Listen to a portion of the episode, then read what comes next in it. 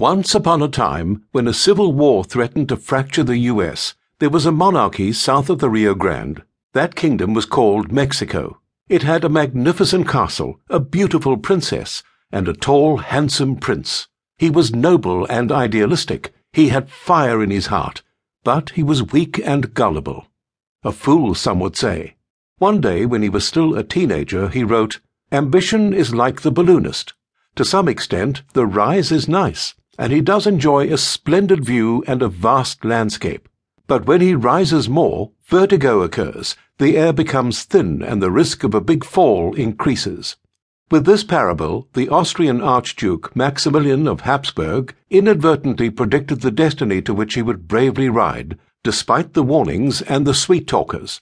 In any case, he followed his heart's mandate, and Charlotte, the princess, was one of the most cultured and beautiful in Europe.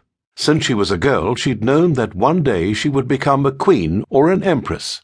When it was first hinted that they would be offered the crown of Mexico, she was 22 and he was 28, and they were surrounded by the intrigue and ambition of their own brothers, who could not wait to have them removed from the picture.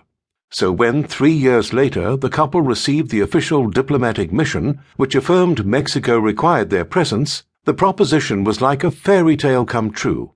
In the imagination of the era, Mexico was the distant paradise, described by the great geographer Alexander von Humboldt thick jungles and forests, steaming volcanoes, copious gold and silver mines, infinite beaches, and exotic birds.